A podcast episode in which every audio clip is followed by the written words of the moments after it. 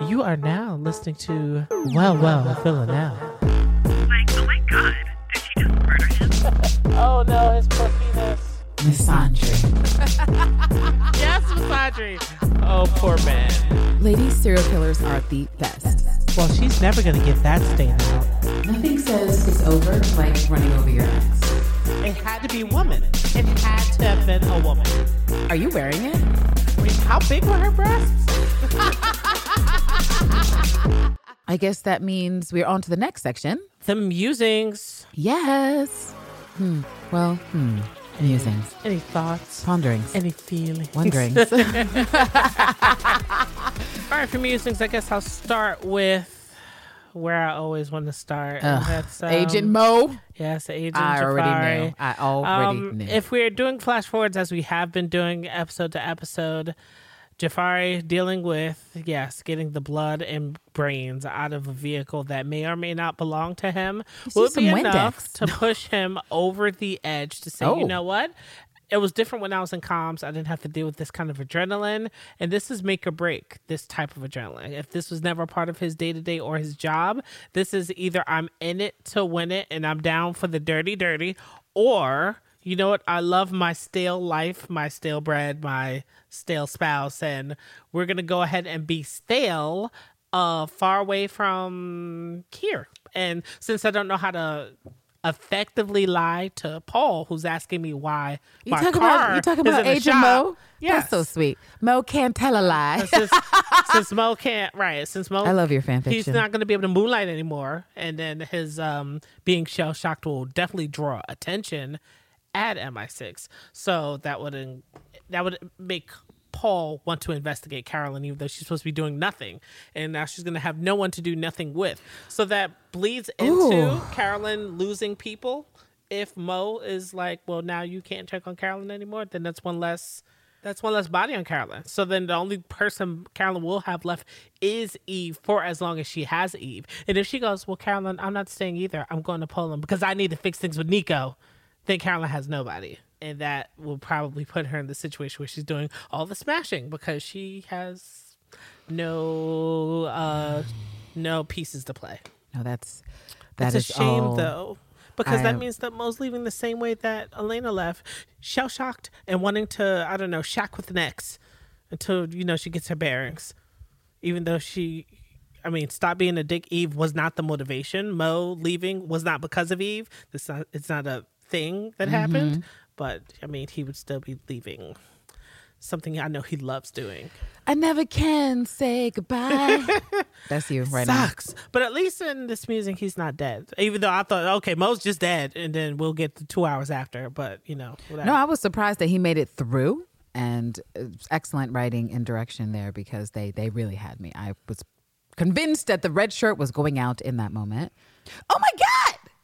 Sorry, it's um Rihanna has tweeted. is it new uh, lingerie? Well, she is promoting her new Savage line from Fenty Beauty. And I'm just, I was just looking at the content. All right. I was just looking at the Rihanna content. If we got any Rihanna fans out here listening, you have not yet seen her latest Twitter post about her latest Savage lingerie line from Fenty. Just take a look at it. You might want to buy some for you or your boo. Anyways, um, let me move on to my first musing. Okay, so you guys may have seen an article that came out published to AMC proper featuring Gemma Whelan talking about her role as Geraldine and joining Killing Eve and how happy she was to be part of the show.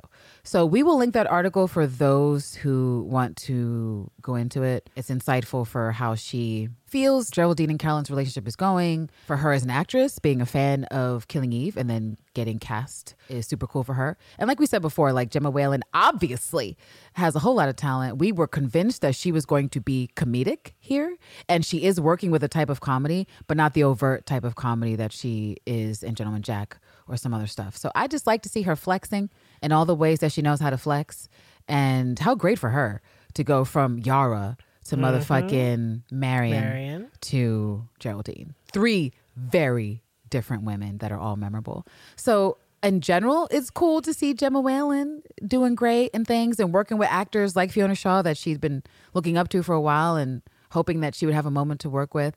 But what grabbed my attention for this particular muse was a question that she was asked about her previous character, Yara. And the question was How do you think Game of Thrones' Yara Greyjoy would fare in a showdown with Villanelle? So her answer was she'd have her for breakfast. Laughs. easy, easy. Yara could have her any day. So here's my little mini musing. Do you agree with Gemma that Yara could take Villanelle? Yes or no? Or why? Or why not? I think that would be an amazing poll. Again, you're about to get thrown out of the studio because, sir, I did not ask you if this would be an amazing poll. I asked you for your muse. Would Yara be able to take Villanelle? I think if Yes she or no? And why what- and why not? If I believed that Yara did not understand the degree of threat that Villanelle was, that she would definitely be caught unawares.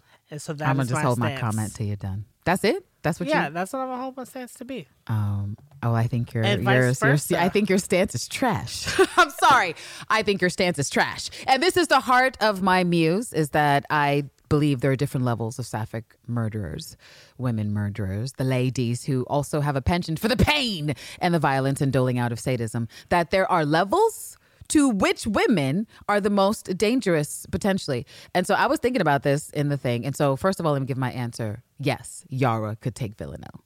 That is my opinion. It's like when you actually thought Villanelle could take Black Widow, and I was like, yo, I got issues with how they have portrayed Black Widow in the movies, but I can't say that I realistically think the lone human to make it on a group of supers was gonna have a hard time fighting Villanelle, and she too is a Russian spy. That's all. I'm just, you know, I think reality has to come into some place. So, in that sense, uh, the reason why literally Yara would be able to take out Villanelle's because Villanelle's not on the appropriate tier.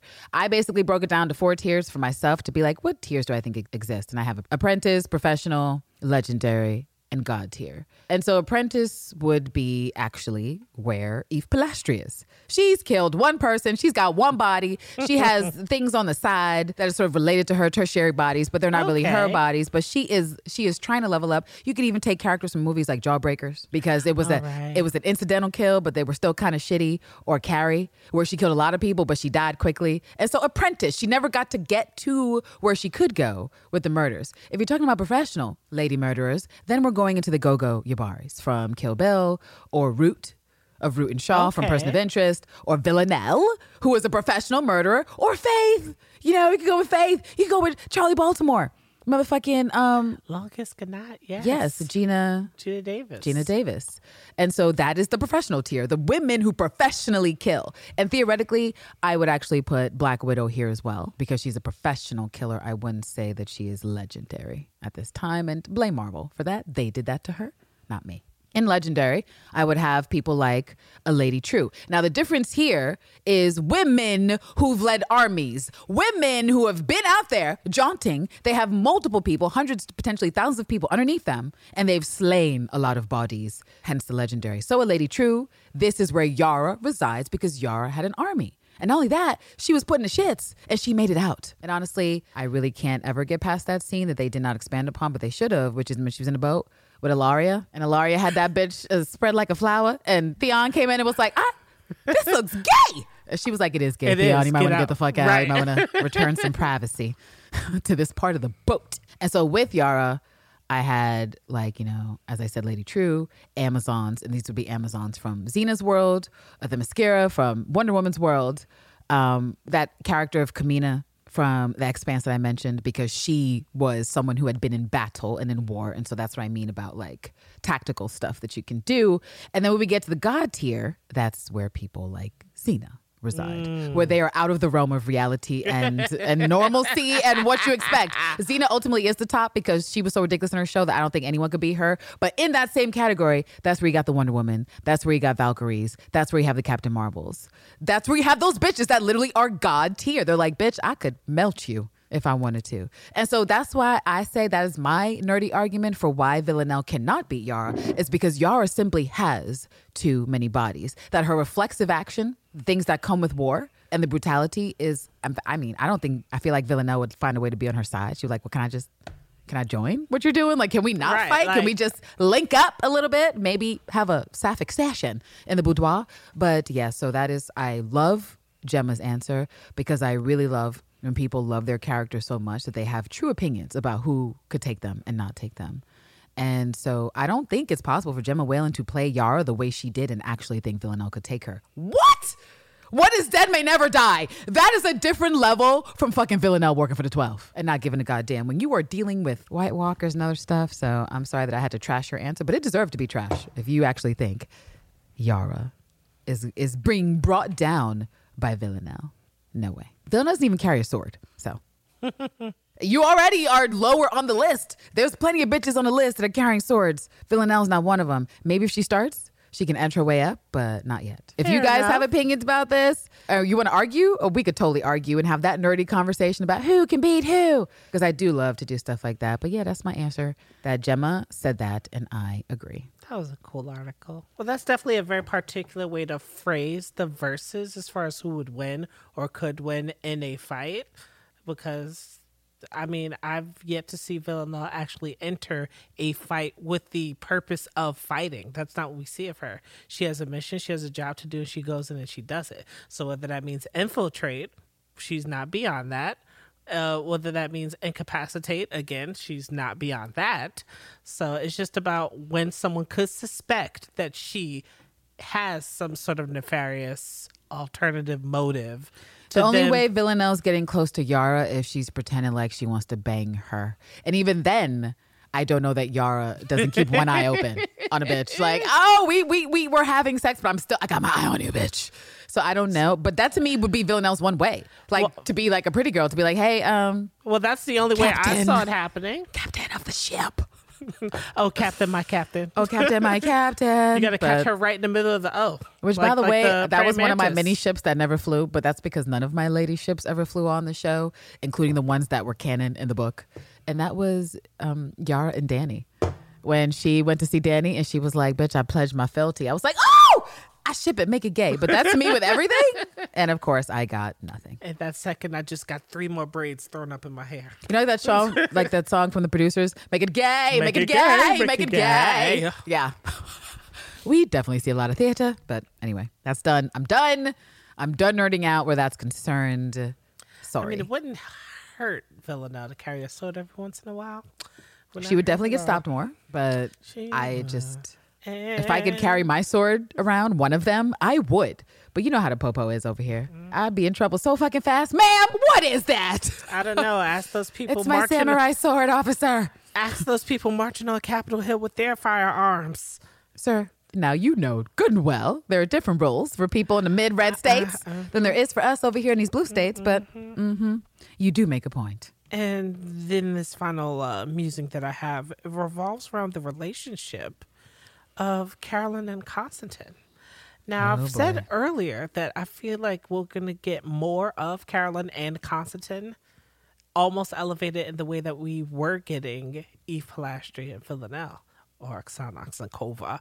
And I'm wondering if we had to put their relationship in a capsule or try to like rewind the years back, if we said that their connection or pairing had a relative uh, pole to either ring towards more of a Eve Polastri energy or a Villanelle energy, where would you put uh, Carolyn and where her pole would ring, and where would you put Konstantin and where his pole would ring? Um, what are your examples, just so I can make sure I understand what you mean? So Carolyn and Konstantin have a muddled and complicated relationship. Uh, but in the in your vision of their early years in MI5 or MI6 or wherever they started and started to get complicated with each other, where would you have said like the I don't want to use core or personal code, but maybe even a core of sorts or a personal code of sorts. Would uh, you have placed uh, a young Carolyn Martens, if that's her native uh, maiden name? I, I, I strongly believe it is. I do think so. she didn't take a married name. She was like, "This is me, and it will always be me." Everyone just deal with it. I'm gonna be single forever, and got all these sad men and marriages that they don't want to be in because they all wanted to be Mrs. or Mister. They they probably wouldn't take her name, but she was like, "No, I don't think I'll do that.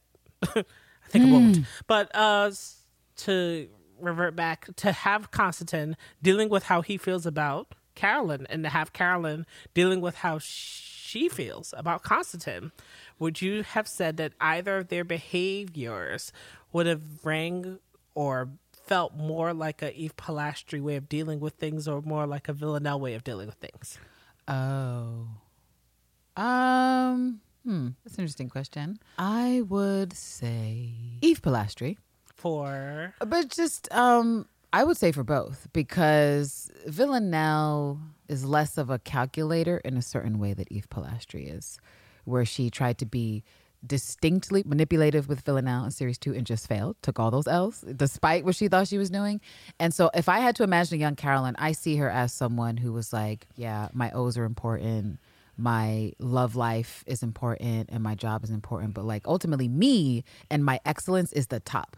And so i feel like everything was underneath that including her husband her kids her lovers whatever. It was all underneath her personal bar of excellence. And in a sense i feel like that lines up with eve polastri because she's like fuck everybody. Your health your wealth, your future, if it means that I can get closer to the answers I'm trying to get. So I feel like that potentially is what a young Carolyn was like, which would attract a young Konstantin, especially because he would have been a similarly type of frivolous I'm about me.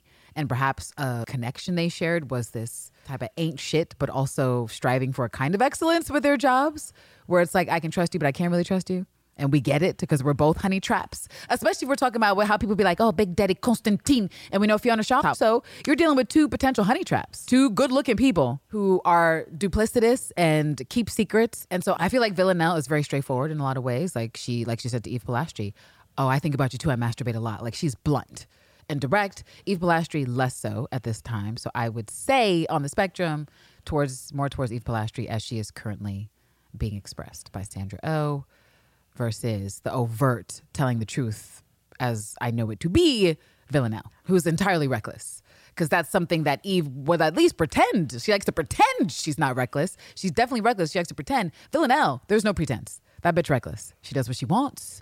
She decides in the moment, and she doesn't care about collateral damage. Eve pretends to care about collateral damage, at least. I love where your stances and your reasonings behind everyone's behaviors.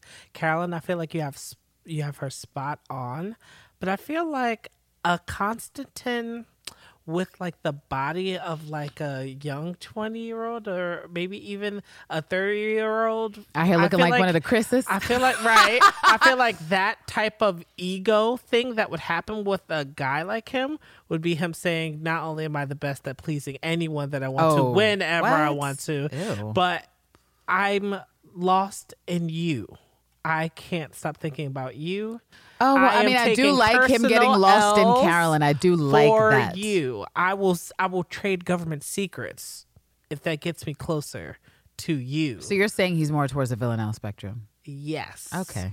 I think that's why I mean, that still up works with my canon beliefs at this time for Carolyn and how she was conducting herself in life. So that fucking works. Oh yeah, she was. You. I feel like you painted her. I just feel like exactly there's if there's if there were women on the show to have what what people would turn as a magical yoni, and that is Carolyn Martens, right? Like she she harnessed it. Like she was traveling, she figured it out. She climbed a mountain, and some woman gave her the information. Carolyn, this is how you control the power of your yoni. This is how you do it. It's like the MI5 True Lies starring Oh, Konstantin man. and Carolyn, which is something I would still watch. So they should still write this and cast for it and get it into production. I mean. I'm just saying I'll watch it. That's all I'm saying. All right. So this muse I had, which is, I guess, it was my second to last muse. Um, it's just a new theory for Konstantin that occurred to me based on what was said in the last episode, which is when Villanelle shocks him in the bed and he jumps out of bed and he's like, Oh my God, what the fuck? You are so rude. You could have given me a heart attack. So, one of my new theories is that Konstantin can die from a heart attack caused by Villanelle because I find it interesting that they mentioned it in the first place. It could be just a throwaway because writers do that too, but it could also mean that him indicating that these shocks are bad for his heart would make sense. That The doctor would tell you some things that this could be foreshadowing another incident with Villanelle in which she plays a joke that goes too fucking far. And then Konstantin is just dead. He dies instantly. And I kind of like this because it's less of Konstantin being a big betraying dick. Like, I still believe he's lying to people. He's lying to Villanelle. He's lying to whomever else about what his ultimate goals are. But this removes some of the maliciousness that would be involved with Konstantin if he is directly responsible for, oh, I'm stealing from the 12 and I'm doing all this and I'm fucking Villanelle over versus I'm partly fucking Villanelle over and now she's going to have to deal with the insanities that will come to her from her causing my death in this random immediate moment because that's kind of how death is especially a heart attack. It happens it's happened there it is there's nothing you can do. And i'm actually very curious to see how villanelle would deal with that if she did scare konstantin literally to death. I i i just think it'll be very interesting. So that's it's not really amused i mean i guess it is amused Interesting, especially since she'd be watching him and his body process the heart attack, and then it would be her. That feels sense- extravagant. I mean, if she's there, she's there. She's watching him, and But he's it's gonna go quick. down. but i mean outside of a grabbing of the chest a heart attack can happen really fast like a stroke So she may pull a series one and get down and just stare him into the pupils until he goes down. Well, if we go from some of these photos leaked from set, whether they're what was being filmed or in between scenes, we don't know.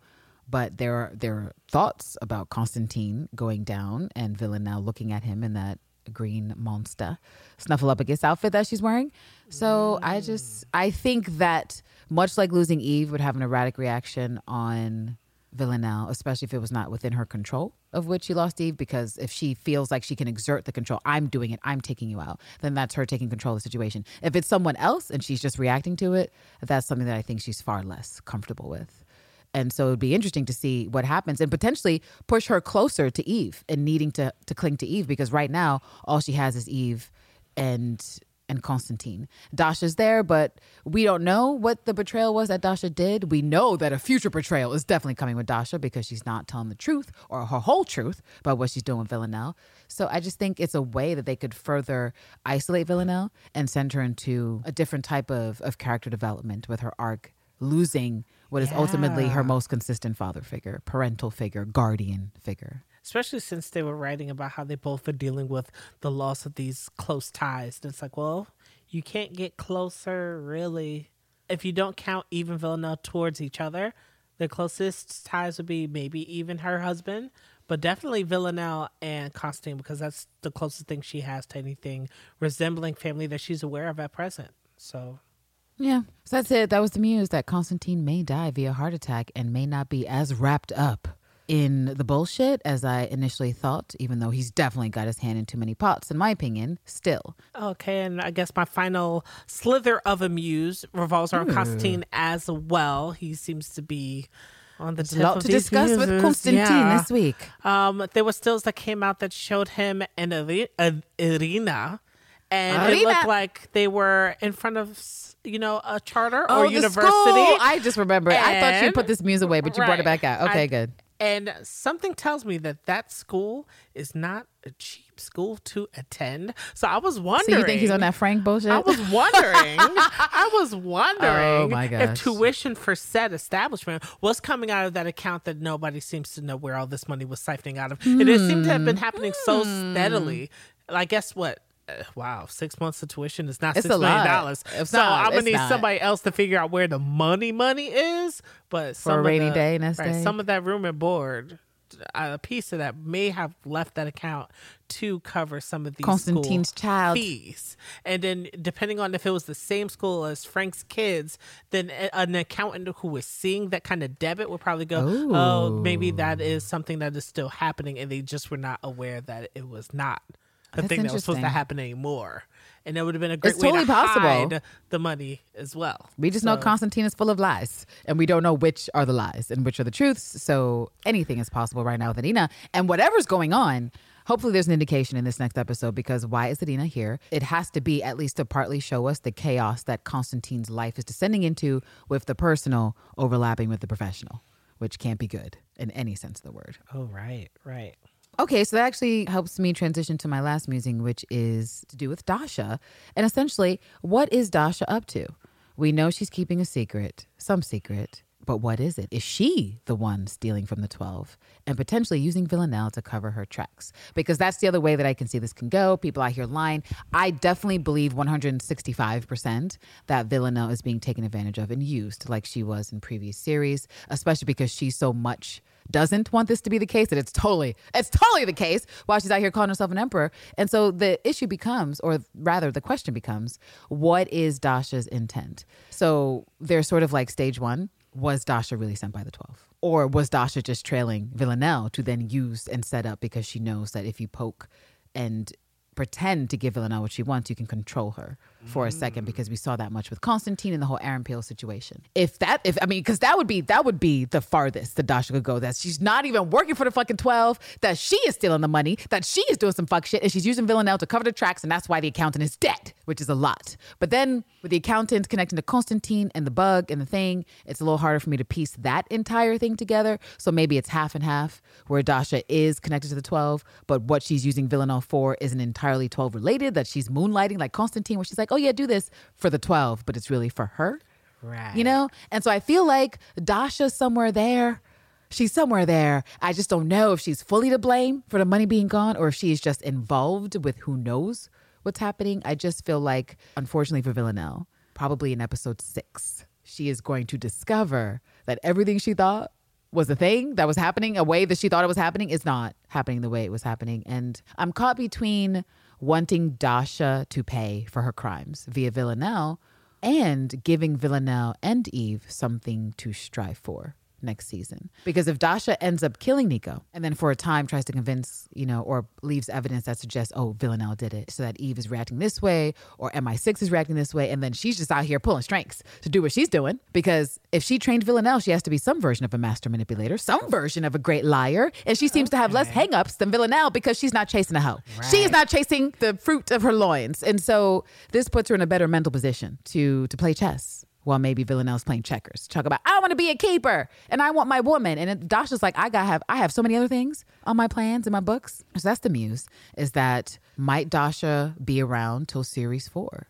If Dasha is around till series four, I do believe that she will end up being one of the biggest players in the betrayal of Villanelle, and Villanelle will need to take her out, like Konstantin thought she would have next time she saw her because she gave this bitch a second chance and she's fucked it up. And I just want for whatever Dash is involved in, whether it's stealing the money, embezzling, and or killing people like Nico, that whatever anger is built up in Villanelle, it is mirrored in Eve. And this is why I'm like wondering about Dasha and Nico because that's the way for it to happen. For Villanelle to be so pissed off, like you lied to me, you tricked me, you used me. And for Eve to be like, you lied, you tricked, you used, and you killed my man. And I thought this was supposed to be directed over here, but it's over here. So it gives Eve the ability to be bad and to hashtag Dark Eve Rising while removing the safety blanket of normalcy of Nico. Because Nico hasn't been with a bitch for six months. Nico is clearly not interested in a bitch. And Eve is still like, Right. Um, That's let her me go last visit Nico. piece. It's her last safety blanket. She's like, as long as this is here, as long as I feel like I'm trying to do something with you, I'm normal. And there's an opportunity for me to have normalcy. And I just hope that this episode four fully wraps up Nico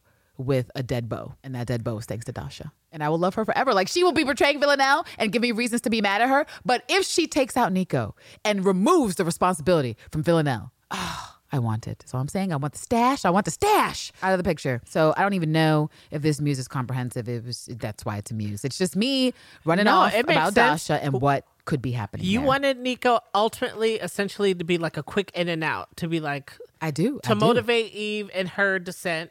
But we, he survived and he dipped out without telling her. This is going to be episode four. He does not technically need to show up in the back half of this series, so he can be He out doesn't. the paint. Right. He needs to be out the paint this episode. if- yes. Yes. And think about it. Every scene we've seen with Nico from his trailer, which we were super annoyed he had several scenes, was in essentially that early three minutes. The outfits. Him in a truck, him in a plaid in a bar. And so I'm like, I really hope this is it. Please let this be it. Please. So I think that Villanelle will get tripped up in her in episode five, and she may be aware of what happens.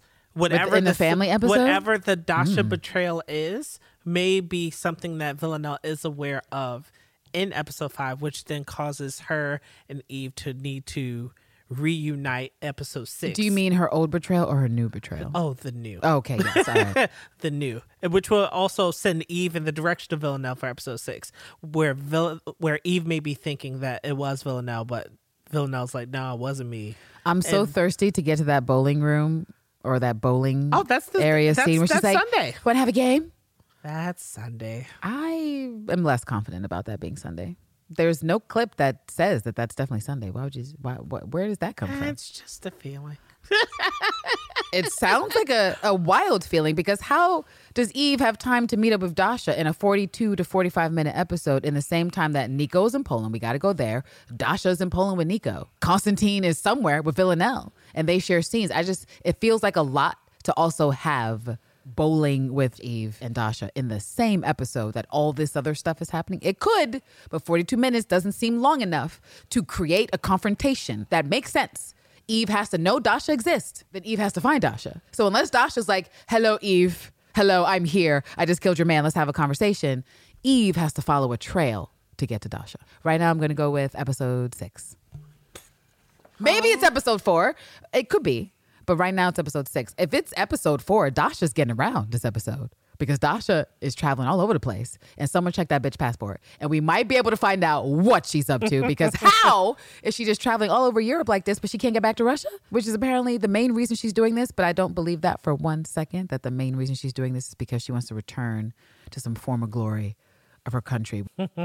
Well, we'll be able to understand more of Dasha's motives when they give us more of her exposition when they're ready to kill her or when she's ready to break free. I don't know. I think they might, especially if they kill Konstantin. If they kill Konstantin this year, that's more of a reason to keep Dasha around. Right. So there's that. But yeah, that was the end of my my Dasha musing. So now that we're done with our musings, I guess we can move on to your Gayo. So- we don't have an intro yet, but that's what I'm gonna call it. Slash Feral Fan Fridays. So a couple of you guys sent in things that you want us to discuss or mention in this snack. Um, first up from Barry, who requests, "Can y'all talk about Eve never getting to see Villanelle with her hair down?" And if you think that's finally going to happen, and when they finally get to kiss, a proper kiss, like the kiss. I don't know why I associate Villanelle with her hair down as a slither of softness that she's not So ready soft. for Eve at this stage of Eve to see her in because she needs Wait, so you're Eve saying be- Villanelle is too soft for this current version of Eve? Is that what you're saying?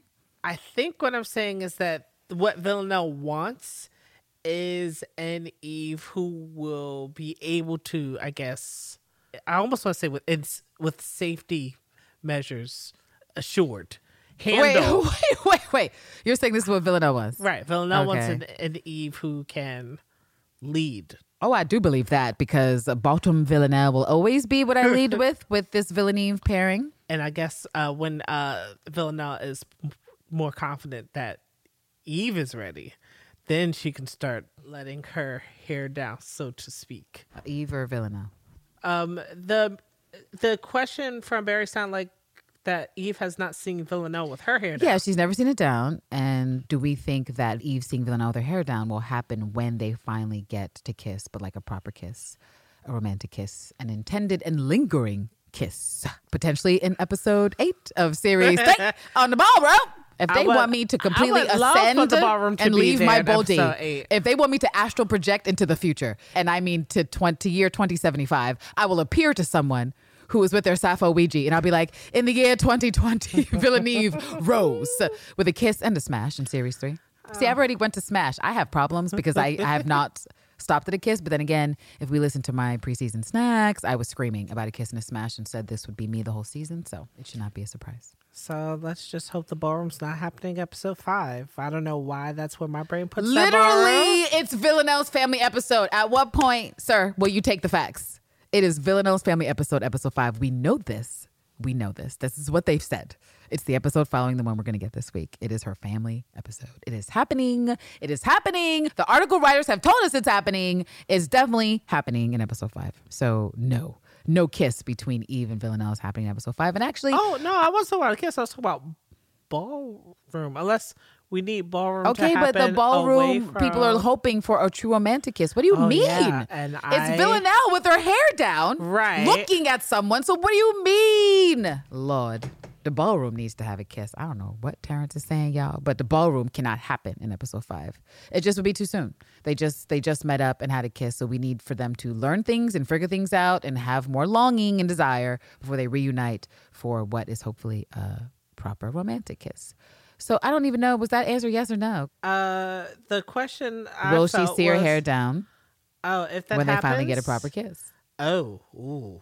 Hopefully, uh, like it would be nice if those things happen together. But I feel like they may get a kiss before the hair comes comes down. A second kiss? Is that what you're saying? Yeah, I think Alright. a kiss is gonna happen before the hair comes down. Well, you can lock in your clownery. Okay, what what do I think? Well, yeah, I think part of the aspects of Eve never getting to see Villanelle with her hair down is because, as I believe I've mentioned before in this podcast, that both women seem to have a similar thing with their hair being up and their hair being down, as the writers have chosen to express for them narratively. That when their hair is up, they're business, they are controlled, they are trying to potentially manipulate and be all type A with what's happening. And when the hair is down, it's a bit more messy, it's a bit more emotionally free flowing, it's a bit reactive, which is generally what we would prefer. And if you look at Villanelle and every encounter she's had with Eve, it has been an orchestrated thing that she has tried to be in full control of the situation and manipulate. Whether it's in series one, when she sees her the first time, with Frank, hair's pulled back. She sees her second time in her house, hair pulled back, and she's performing half the fucking time till Eve is like, I can see right through your shit. She sees her again when she has Irina, hair's pulled back. She sees her again in her apartment, hair is pulled back, even as they almost get into the sapphic horizontal mambo in her bedroom. If we go into series two, what's interesting is that Villanelle's hair is down for a number of reasons in the first. Well, I won't say first, but the episode with Julian. And so when Eve shows up at the place, I love that narratively, Villanelle is the most open we've seen her in a, in a long time. She's to her breaking point of, I'm over this. Oh, so the 12 wants to wants to sell me down a river? That's what they want to do. So let me just call my girlfriend and have her come get me because I'm ready to tell MI6 everything because I'm over this shit. I'm done with it. I just want to be someplace where I can see Eve's face and potentially catch an O and not be here with this creepy man. And so she calls and she lets it all hang out. Eve Polastri, you piece of shit. Right. And she's like, save me, Eve. And predictably, Eve is like, I'm coming. I'm coming. And of course, Raymond's annoying ass shows up. And that's because Raymond got the call from the 12 that said, Eve Polastri's on her way, bitch. You need to get there before her. And he does. And he's like, you, come over here, come over here, come over here and uh, of course goes on his Raymond nonsense. And as Villanelle is literally panting from that horrible chokeout she suffered through the window, she sees Eve. We can see in her face right there that she is like, "This is everything. Why are we driving away from Eve Polastri? This is what I want." And so, continuing that expectation of Villanelle's hair all the way through series two, when we get to episode five, where she meets up and she puts on the best performance that we see to date of Villanelle to Eve. Which is look at me in my mourning outfit, look at me in this amazing veil. Don't do anything stupid, okay? Where she comes in, she is presenting herself and she's performing and she is out to manipulate and that's when we have the pill scene where she's sort of like forcing Eve to like make a decision. Do you trust me? And how will you express this trust? And of course, Eve takes the pills and that happens there. If we follow up to what's happening with the stakeout with Billy from the other side of the bridge, her hair is pulled up again when she's doing rolls and yada, yada, yada, yada, yada. Now, if we go all the way to the ruins and we try to take this analogy as far as it can go, how far can it go? How far can it go? Then you can say how tight a bitch bun is, is indicative of her feelings. So if she is fully tight, like a bun head, like a, a ballet dancer from Juilliard, no good. It's no good. If some wispies are loose, and some strands and some bang pieces are hanging out, then there's something else to be said. And if we think about the ruins, Villanelle's hair was strandy. It was mm-hmm. loose. And that was the mm-hmm. most honest and forthcoming we'd ever seen with Eve. And like I argue, had she tried to be a little bit honest earlier, maybe she wouldn't have been left feeling like that if she had worked a little bit harder to convince Eve that she wasn't entirely full of shit. Versus, oh my God, you just killed a man and I'm completely not together with seeing what you did. So I'm just gonna let it all fly. I love you. I do. No, I do. I love you. And of course, Eve's hair was down as she was stepping into her Dark Eve Rising jaunt, where she was like, This is what you want. No, this is what you want. And so I would agree that Eve having a second kiss with Villanelle should and must happen when Villanelle's hair is down and her hair as well, for us to get the full expression of Sappho that we want. And so I guess my answer to that is yes. Yes, Eve will get to see Villanelle with her hair down. And I'm so, I feel very strongly that it happens in episode eight. I want it to on the ballroom. I just want to have those moments in my life. And I feel as though, yes, yes, you know what? Cloud makeup contour. Especially because I've already removed levels of my cloud makeup since episode three. I'm gonna say that if this happens and that we get to a place where both bitches got their hair down on the dance floor and there's an acceptance of, well, bitch, I guess we in this together, that there has to be a kiss. And please let it come after the so who's leading? You or I? Or maybe it can come maybe it can come before. Honestly, it depends on how they play it. Kiss, who's leading your eye? Or who's leading your eye? Kiss. It's yeah, I, I think I stopped making sense. But yes, my answer, yes, Barry, that they will kiss again romantically before the season is out. And if I had to guess, both women's hair will be down at the time of this kiss because they have to fully transition from everything we've seen, which is a bitch got a hair up, one up, one down, half up, half down, to both down, both in their truth, their messy sapphic truth, and linking up together. And yeah, that's my answer. Love that question though. Oh, yeah, that was a great question. All right, and this article comes in from Sigma Esquire, uh, titled "Killing Eve Finally Ends Eve and Villanelle's Queer Baiting with Yo, an Epic Kiss." Can someone So- learn what queer baiting is? I know, I know you sent this. I know you sent and I said it to you in the tweet that you sent this to start the feral yelling, the the ridiculous yelling for me, and it it worked. But yeah, continue. The title, the title already got us title's fucked up. The title, the title.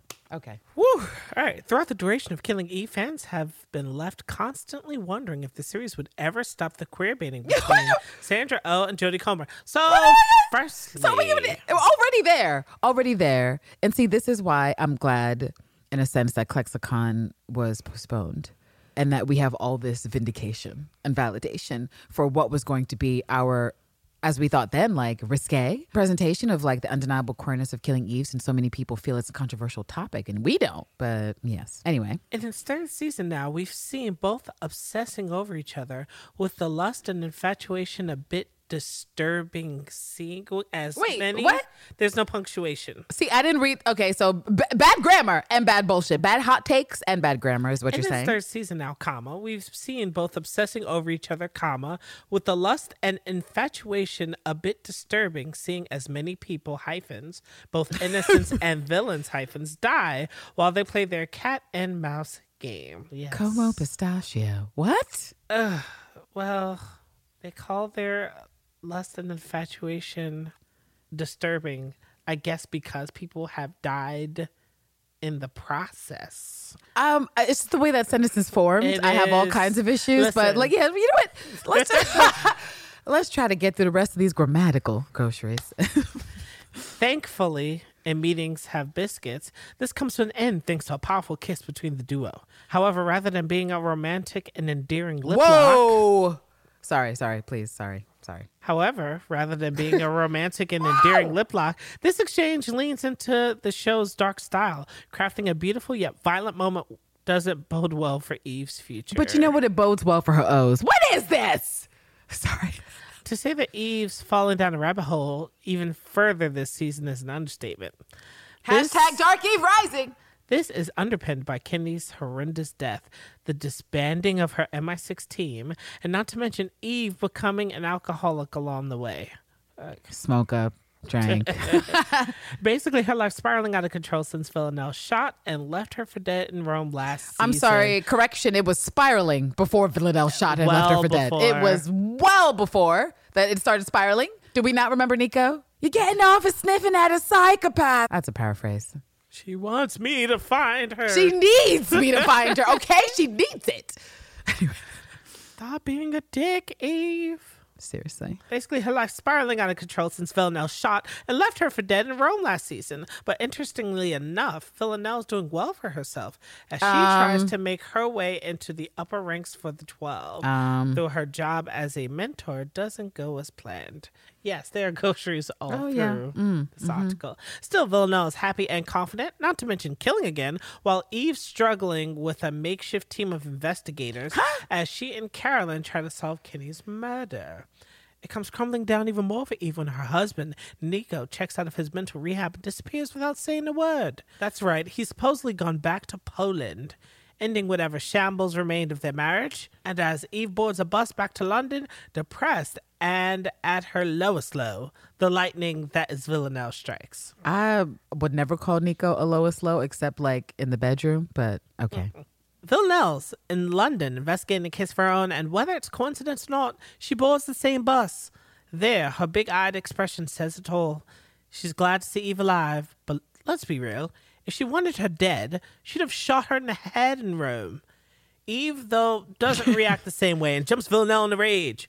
A scuffle breaks out of the semi crowded bus, and it's pretty hilarious as Eve fights like a schoolgirl while Villanelle holds back her Russian assassin skills. It ends with the killer on top of Eve, restraining her, but in a cathartic moment, Eve kisses her. Villanelle is taken aback by the strong, passionate, and quite lengthy kiss, which allows Eve to then the headbutt and stun Sorry. her. Villanelle eventually wins the fight and disbarks, leaving Wait! Eve I mean, Villanelle won the day, which I agreed, but Villanelle gets headbutt and runs away. She gets her head hit and she quickly disembarks the bus. Sorry. Villanelle eventually wins the fight and disembarks, leaving Eve torn about her feelings. You may think this kiss was a distraction to get an upper hand in the brawl, but we know better. But does this article writer know better? And so does Villanelle, who now knows Eve's still attracted to her as she doesn't stab her like at the end of season one. Okay, but her stabbing her, her that that version of penetration is again, it's within how they work with their ridiculousness. But I I'm pretty sure that was um if you were to ask Villanelle and when she was talking to Gabriel, it was pretty romantic. And sexual. I'm just saying. I mean, it's, it's it's almost like you pay attention to the show. Almost. As for fans, the series has teased close-up moments and almost kisses between them, culminating in Eve sleeping with Hugo while Villanelle was in her earphones in Rome in a weird fantasy session. Wow! Sorry, it's the use of the weird. It's, it's, It it's the use, use of of weird. weird. It's use of weird. It's use of weird. And if it's so weird, if it's so weird for people to get turned on by the audio voices, by the audio sounds of someone's voice, why is ASMR a thing? I was gonna say I If it's so sorry. weird, Terrence, why was I assaulted by men on the Xbox Live with their with their horrible sounds when I was just trying to play a video game? If it's so weird, Terrence, why do these things keep happening, sir? I almost wanted to say you should try this with your wife, with the person who wrote this article, but I'm not gonna say that. I'm not. I'm not gonna say that because I'm sure they Wow. they have they have great things going on. so that's what I'm Just gonna do. remember that some people are in the 11% and others are in the in 93. I Okay? know, I know. Now they've officially made contact, shaping a big mental victory for Villanelle. Uh, a, a singular sentence that rings true.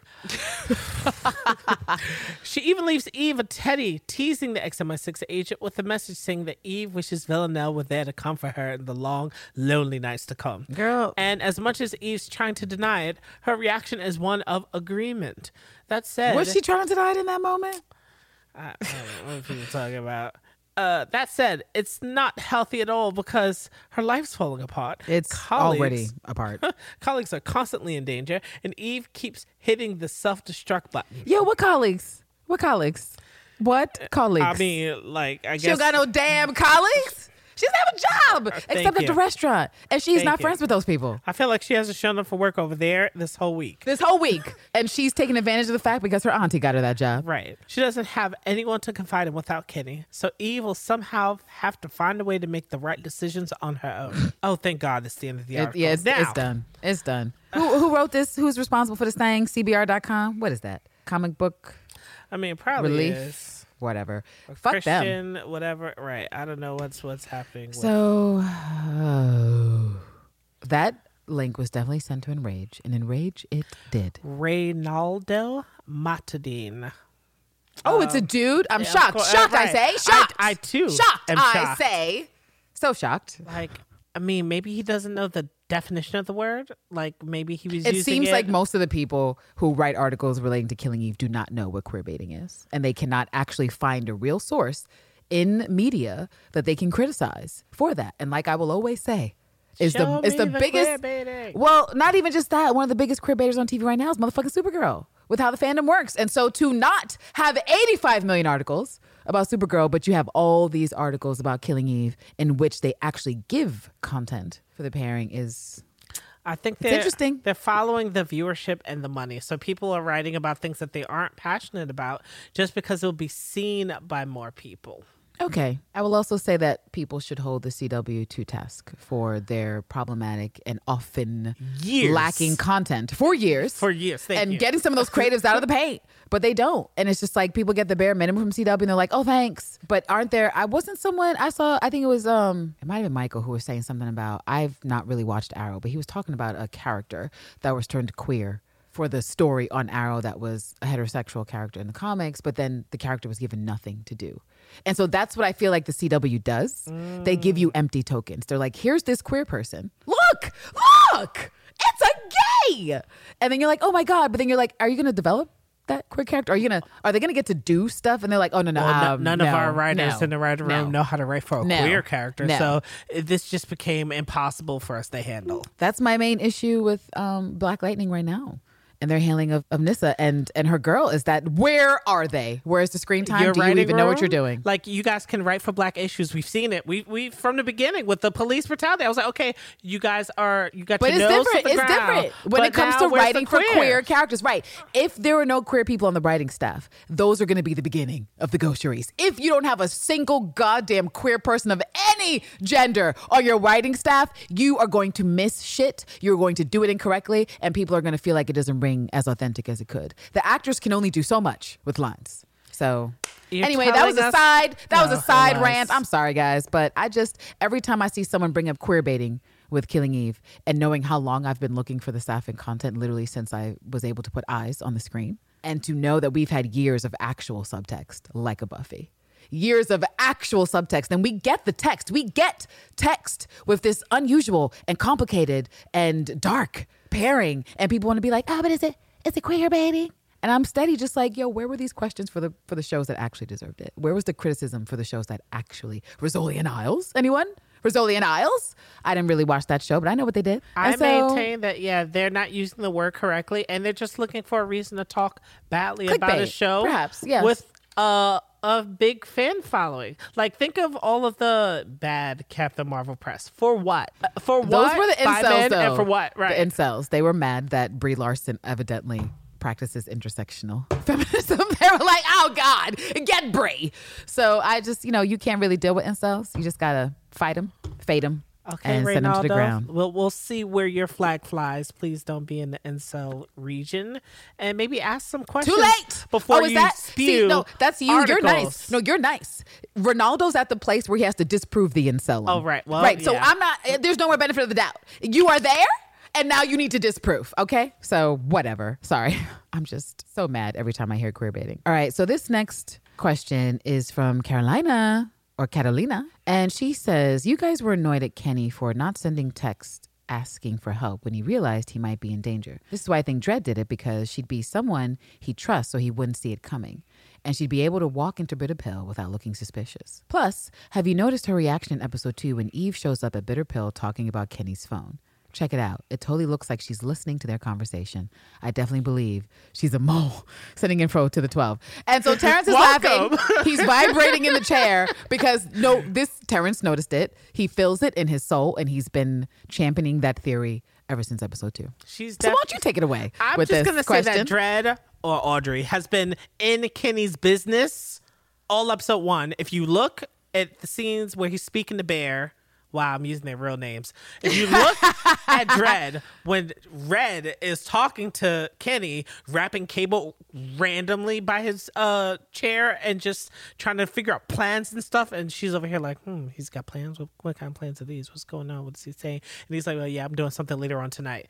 Now, whether that later on tonight meant going to see Eve or you know hanging out with Dredd after work, none of my business. Personally, personally. Were they handle what were they handlers for Kenny, making sure that he was not contacting people he should not be contacting while he was doing whatever he was doing in the office, which was highly, highly crazy. Highly, highly crazy. Um, Highly, highly. but yes, the same thing with Eve Polastri with uh Dread noticing Eve there and talking about what they were talking about. She wanted to be in the know. She's only receptionist, so there's only a modicum. I use that word a lot this podcast of understanding she should really have with Yeah. what they are doing based on her pay grade. But again, she may be getting paid more with the 12. So her needing only this entry level in at the Bitter Pill maybe gives her way more access than everyone's led to Mm. believe. So they're probably siphoning a lot of data from there and. It is Why, what it is, Dread? Right. Wow, we are on a. I feel like we are on a, a collectively shitty sliding scale for all of the melanated actresses they bring in. Because we started at the top. We we sure started with did. Elena. Then they gave us Jess. I was so and Jess was just shading Eve, and now we got Dread, and Dread is just a plant. And and this why and why it makes me extra sad is because literally look at the contrast from Elena, so sweet, genuine interest and adorableness that she had with Kenny. Strong and if they connection if they Eve. make Dread, forget that. If they make Dread a plant, think about what that means for Kenny's last relationship. Think about what that means for what he was actually experiencing and how it changes. Oh, he was wearing deodorant and he was doing all this stuff and was going to football games. If Dread is a plant, that just breaks my heart for Kenny because that means nothing he had at the end was real. And then I have to ask myself, did he know at all? Is does he have another clue in his Rubik's? Like you just turn it around and find out that he knew Dread was in on it. right. Like you take Panda, you just look under Panda, and that's like Right. Dread. No. yeah. Dread, So- but the D is in uh, parentheses, so it's like D red. So red and Dread. Like, like okay. Eve get it. She is having a hard time with those nerdy Oh, clues. All right, so yeah, that is where we are, Catalina, on that. Terrence is all in Mm-hmm. on Dread is a part of it, and she will be revealed with her duplicitous nature soon. Sigma also asked for us to talk for a spill about Eve going to Poland as a quote rest after the kiss. She needs to center herself. As she, She has to not try. discovered what her ten digits can do. so we're saying that Eve did not lean back, lean back, lean back. I mean, she she did in that bed, but she just didn't know what else to do next. So you know, she. I, oof, it's- what a shame. I- what a what shame! a shame. Indeed. What a shame. What a shame! I would hoped she would have had a, a vigorous session with herself that night with the heart up until the um the batteries went out. Remember that movie? Um, what was it? I don't know if it's called Super A isn't right, but it was the Scarlet Letter movie with Emma Stone, and she had that song in the birthday card. I got a I got a pocket full of sunshine, Right. and at first she was like, I hate this, and then she kept opening it up like it was a remix. That's what I expected of Eve with the heart. I gotta, I gotta, except it's like, admit it, admit it, admit it, admit it, Eve. You wish I was, you wish I was here. you know, until she goes to click it to get that last rise to her peak, and it's it's dead. It's like admit it, Eve. And she's like, no, the battery just died. But that's clearly what I just, that's the fan fiction I wrote in my head. And uh, Killing Eve said, no, Candace, no. At least Konstantin understood that Villanelle had too much energy in his bed and that he needed to go somewhere else so that she could concentrate and do what she knows to do. Actually, good point. He was like, whatever this is, whatever this is, no. Said, I'm going to the couch because wow. And we this see from the preview, he's like, yo, what the fuck? yo, what is up with you? If he would call Dasha, she would be like, yo, that bitch just stole a baby the other day. And I was so annoyed at what she's up to. oh, Villanelle. As for me, the rest of the kiss, I, I'm a terror. She is um, in denial and in delusions. And her loins are so disrupted that the only way that she could try to get control over her life is to put herself in front of the stash that kills the loins, just kills that sapphic urge because everything is such the polar opposite with Nico that I'll take it from this perspective that the kiss rocked Eve so intensely because number one, as Sandra O played it and the articles we've seen, she did not expect herself to do it. She gave in to the fact that Villanelle was that close. The smell was there. Villanelle was saying wild shit like, smell me, Eve. And she couldn't handle it. So I think she's to the point of like, I need to get some control back. I need to, Right. girl, you're straight. you're a hat. Go see Nico. Go try to hop on that knob. I know we don't give blowjobs. Like last season, we didn't give no blowjobs, but maybe, maybe, maybe, maybe we could uh, practice with a banana. I just feel like Eve is out here doing the most, and she will still take all the L. And then she will show up to maybe see Nico. Nico's like, "Why is you here?" She's like, "Oh, I, um, Yeah, she's I'm here in my New Balance to try and be a good Uh-huh. a good wife. And hopefully Nico's like, you were never a good wife. So aspiring to stay at the bottom, Eve, is not something that I'm trying to do with my life. You see, I'm here in Poland with my family and the chickens because I'm trying to go up. I'm trying to elevate and not descend. And with you, it's descent. Uh, of me and my member. Sorry. No, dirty Lord. joke. Dirty joke. I think Sorry. that um yeah, Eve's gonna have to work through those uh sepia tones and try to swim back to the black and white because you know she's I don't know her there's too much color and she just she don't know what to do with it again. So it's like at least she understood when things were gray Mm, and, mm-hmm. and faded that you know what everything is just sifting in this middle where there's no real extreme reactions one way or the other. That's back when things were were normal. And that's her trying to return to Norman. Of course she's gonna if she had the opportunity to maintain the lie that she did in fact kiss Villanelle, she would keep that from Nico if Nico was in the position to listen to Eve. But That's the thing. A whole lot of people out here keeping secrets about what they're doing. now if he just spoke straight Polish to her and just ignored her, that would be wonderful. Cause she's gonna be like, What? I just feel like that ridiculous smile that we see from the frame where it looks like she's walking in on some chickens where Nico is. I'm just like, girl, this smile, these new balances, this whole thing, this whole thing. Eve, I hope you go down with embarrassment and horror in front of Nico and his family and his friends. They're like, wow, girl, you shouldn't have come here. This is this is bad. I can see the babushka now. I never liked you, but not in English. Clearly, right? The woman with the with the thing on her head, the scarf. She I was like, "I you always knew you'd come Right? back. I knew you'd. I knew our Nico Polastri would return home one day." she never cooks. she never cooks. She doesn't cook anything. Lord. All right. And so this last question is from Captain Villanelle. Your thoughts about Dasha in Poland? Is she going to kill Nico? Will Villanelle be framed? Double question mark. Uh, I say that a person like Nico only needs to die if they're too close to Eve. I think Nico taking his stuff and leaving without saying anything was one of the smartest things Nico's character could have done to prolong his life. Um, For a week. No. for Till a week Eve and a half, chases right. his ass down there and gets him murdered. or till like someone from the 12 even though they know that they're separated will think maybe they're separated to spare him even though we've already marked him for death But you have to think about it in the sense that of what Raymond said, if that is what Suzanne is leaning on this season, is that it's not about being separated, it's about causing pain to Eve. And if anyone has been Mm-hmm. observing her actions, just like Konstantin, Konstantin for some reason knows that, That he's in that he's in Poland. Right. And so everybody in the 12 seems to know what's going on with Nico and Eve. And so if they're looking for a way to further destabilize Eve, especially if they want to influence something going on with her and Villanelle, this is the time. Not six months ago when she was in the ICU Right. and didn't know what was going on with Nico. But right now, when she's like, could this, could this, could we? And they're like, no, let's dead that, let's end that, and destroy your hopes and dreams. see that a moment on the lips that that that slither moment of happiness it's gonna cost you your soul eve like like angel Well, oh wait, I thought you said like Angel. Oh my gosh! I mean, well, is if that gonna be what happens know. with the murder? Oh, that she loses her soul, but she gains her sapphic Right. destiny. Right. I'll take that. Yeah, I believe I touched a little bit earlier from my part about that. That I do think Dasha will kill Nico. I felt for a while that Villanelle wouldn't do it, and it wouldn't make sense for her to go back on what she already said and decided in series two when it comes to Nico.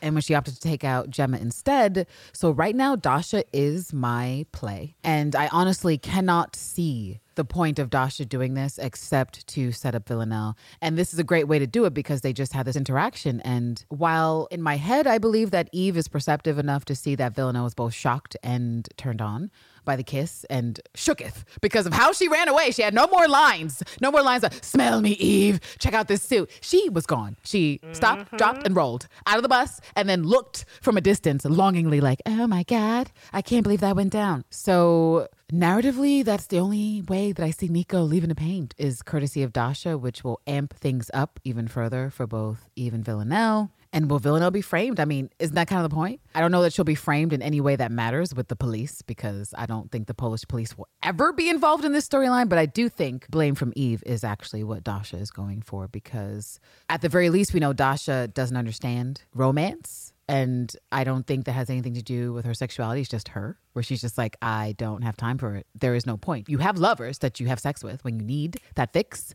but anything emotional, that's not what we do. And Dasha is so much older than Villanelle. She seems to be living to that creed where she was talking to her at the cafe. She was like, listen, bitch, this is not what we do. We don't do that. There's no love. There's no Netflix and chill.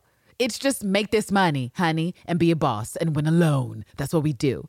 And so Dasha is a different type of creature. She's a different type of misandrist killer. And she's definitely lying to Villanelle. She's definitely trying to manipulate this hoe. And the best way to manipulate Villanelle is through her vulnerabilities where Eve Polastri is concerned. So that's where I am on that. I'm gonna just hope that uh, there is no early demise or late demise of Nico. I want there to be an attempt that is extravagant. Oh, you want him enough. to wait? You want him to make it out of series four, or series three? I Excuse mean, me. no, no, no. He can exit the series episode four, but I want that. But you want him to be alive. to be extremely You want him to be breathing. Oh my god. to where he really gives Eve Polastri a piece of his mind because she's the reason why this is happening. Man, this feels like that fucking movie that was the the spoof. I guess it wasn't a spoof, it was real. What was it called? Divergent. That's what you just did. you have diverged. We are on a divergent path because Nico could fucking die. All right. So I think that's the end of our new um thing that we were trying to do. Gayo Coreo. It's a Sorry, working guys. title, It's but a it's a work in progress, this title. you know it's not a working title. Spotted on Twitter, Tumblr. Oh my god, it's not. It's so not. Oh, all right. Um, you guys see this? Wait, I, I'm Is that gonna Twitter? Tumblr? Send this What to is it? you. Send it I'm sending immediately. It now. All right, Right here, now. Here, all right, Stat. so all the things. All right. So I'm going to start with this thing. I'm just going to flash over to you, and it is a video. Um, maybe you can tell the wonderful people what you are seeing here. Um, it's it's Kermit the Frog. Whoa, what? He's in a suit. He's in he's in a suit that What's- looks a it's little very bigger, wide. right? It's a very Uh-huh. wide, large Uh-huh. suit. Yeah. It's kind of dwarfing him. Please don't tell me this is a Villanelle comparison. Why? Who did this?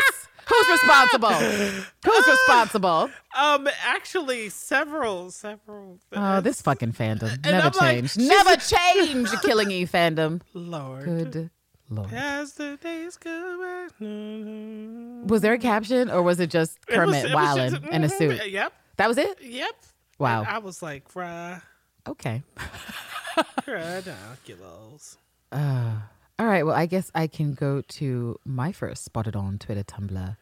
And this is from Toxic Ship Trash. And she writes, How long y'all think it took for Villanelle to come up with, Hi, Eve? Like, did she practice that in the mirror before going to see Eve or what? And so I selected this spotted on from Twitter because you know what it reminded me of? Huntress from Birds of Prey. Yes. Do you know who I am? You know who I am? They call me. And then someone's like, the crossbow killer? And she's like, no! I'm not the crossbow I'm not killer." the crossbow killer. What the fuck? And so I actually imagined Villanelle being all extra in the mirror. Hi, Eve. But just being adorable like the Huntress was, like doing her best to be like, look at me. I'm scary. I'm intimidating. I'm powerful. I'm a fucking Centaurian that's become Emperor. Hi, Eve.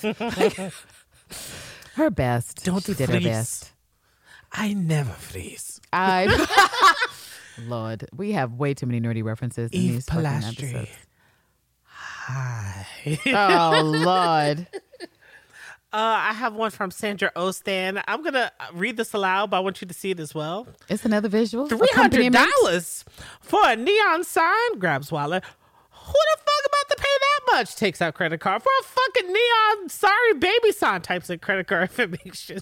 Oh. Y'all really got a rich. y'all really got to be rich, rich. Cause what the fuck reviews order couldn't fucking be me. Confirms. now to reference what she's talking about, I had to hybrid it and pull up what she's talking about. Oh my god, I want this. It's a bedroom makeover. Come up. Oh, Killing Eve. Sorry, baby, that's the inspiration. I see it. I see it. Google custom neon signs. Mm-hmm. Who bought that? I, well, I mean, The. Killing Eve. Lover. Um, I don't know, but this is who shared it. I, I can do that. right, right, right. Part of me wants to just twist the lights myself, neon lights. As you know, my Burning Man um, art experiments left me with many light sculptures. So um, I feel like that's something we should have in the studio. Sorry, baby. Somewhere maybe in the hallway or just where we can see. So I like that. I'm with I'm with Sandra. Oh, Stan, and that some things are worth the expense. You I mean, so if you are a crafter yourself and you think that you can uh, sculpt this sorry baby, But then also, I'm like, what about a neon sign that says "Get the strap"? Like that's just so I can have my mom be like, "Wow, what's going on in the studio? What is going on?" so sorry baby, get the strap, and maybe even I don't know, misandry. Misandry, of Right? course. That's a given. like, that's the hmm, largest I don't one. know, right? It's like a church sign. this is the church of misandry. Come ye, come all. Come one, come all. Okay, so what is my next spotted on? Oh, this was another funny comment I saw, and this was actually on Tumblr from Killed by Villanelle and Shay Wright. Okay, but imagine Elena sees that video of Eve and Villanelle on the bus and sends it to Eve. Dot dot dot. All she says is "What the fuck," and then she blocks Eve's number. I do not think Elena would block She Eve's would number. not. She would just she would be like, "What the fuck?" Um, Right. Maybe we should catch up and get some drinks. And if Elena found it, then that means that Jamie also has it. So Fuck you! No, no. if Elena has it, then Jamie has it. just like Aaron Peel had the footage of Billy know, throwing the we- nitty, throwing the nanny in the so, street. so I may be guilty of thinking a little too logically. All right. Um, do you have any more spotted tones? Oh, yes. Um, rounding out what I saw that I thought was uh hilarious was this tweet that sound like uh Eve Polastri uh stepping out of her uh gay conversion therapy or Poland or whatever you want to call it. Eve leaving Poland, Eve leaving gay conversion therapy. It's a tweet which says, I experience same sex attraction, but my identity is in Christ. Oh my God. Experiencing same sex attraction is not sinful. Acting on it is. Being tempted is not sinful. Choosing the temptation is. God provides the strength and grace necessary to choose life over the enemy's lies. He is good. Sir, what is this fucking propaganda you brought to the motherfucking podcast? Sir, I'm about to fight you in these streets. That's- what is this? That is the amount of hoops that sh- Hets would have to jump over to be able to win uh, Eve Polastri back over to the side of good, if that was their hope or wish. I mean, best of luck. I mean, I don't think that's where the series is going to go myself, but that was a great wrap up for I don't think Killing arc. Eve wants to see the quiz turn on them so fucking fast. Because if they were like, okay, so Eve is over here getting conversion therapy, it's done. It's a wrap. It's done. It's a wrap. Like that's part of that's like a side thing I want to do. Like when society puts me further to the fringe, you know I want to be a vigilante. And one of the things I would do would be rescuing the gabies from these places and setting it on fire. And you know what? If you ever find evidence that that happened, it wasn't me. It's a joke. it's a joke. Right. Fantasy.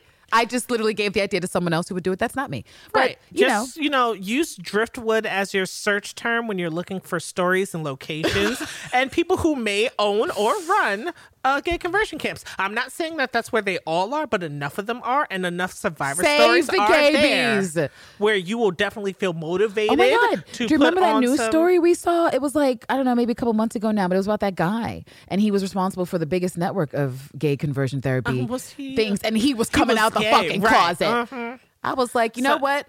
Uh, support the queers, but collecting all you might get you you might not make it out of pride safely if you're not careful. Because, Because- where is the penance for all the toxicity you put into the world? You can't just be like, oh, I'm here and I'm queer and I'm not going anywhere. And yes, I did spend the past 35 years destroying lives, but you Right. know, I love Shocking me now. people with electric impulses every time they saw images. I mean, I like it. right. There's I've known two people in life, friends, who ended up revealing they had to deal with that, you know, Christian family backgrounds and shipped off to these horrible places where they met other queers and eventually ran away. Um, but I'm a cheerleader style. So it's just like, I just think it's abhorrent. It's awful. Like, kick your kid out. Like, if, if you are so upset Right, about just- the gay, kick them out. Right. Just Kick just them grab the shotgun and be like, we don't serve Get out of here. or whatever. Get out of here, then you you know queer. At least but don't send them places Right. by force, please. because at least then someone, hopefully, with the right heart and the right mind, and can the right take them resources- in or yes. uh, one of the many charities out there well many that's egregious but one of the important charities out there that tries to make sure that young queer people have a safe place to stay we have a number of institutions like that in new york but we know new york is not every fucking city where you can find a place to fucking Right. go so that was a tangent but you brought it up with your nonsense I mean, designed to enrage I saw that tweet. I was like, if the Hets wanted to try to salvage whatever pieces of their their brain matter they had from it being imploded from the kiss. It's like, well, how do I get what I want and take it from the other side? Make Eve go to gay conversion therapy. So that way there's an L on our side and then they get a W. I mean, but that's not what's going to happen at the end of the series. So mm. sorry for ya. Sorry to that that fan. Right. sorry to that fan, right? All right, so for my next spotted on, this is it's going to be a bit of a rage, and for you guys that know my complaints about merch and how you've seen that I just create my own things since BBC, AMC, and the rest just say fuck you guys, fuck what you want to buy. Okay, spotted on. Um, initially seen on Macare Madness's Twitter, and also seen on J Love's KE spoilers and a few others, is that Killing Eve is out here giving swag again to influencers who apparently don't influence the fandom at all. And this is where I'm lost. This is where I'm lost. I thought when you send people free stuff, they should be connected in some way to the people who talk about said show, right? Like, That and it just feels like it's fucking random. Like last year, wasn't it random? The people who got the pajamas. Yeah. We just felt like it was random as fuck. That you just picked British celebrities that in no way trended or talked about Killing Eve normally. And they were like, here, here, celebrities, take these pajamas. And so, you guys, I'm sure you've seen the photos. And if you haven't, um, I'm upset because what the fuck is this, Terrence? Are these card games? What is that? What is what? What are they? What are they pointing They to? They almost do look like card games, but I know that on the back of the cereal box that there's a word search. Okay, but there's a cereal box. But what is that? What are what are what is in these cases that say Killer Crunch? Don't leave me, honey. Deadly toy weapon. I can't see what the other thing says because her arm is covering it. This one says double shot.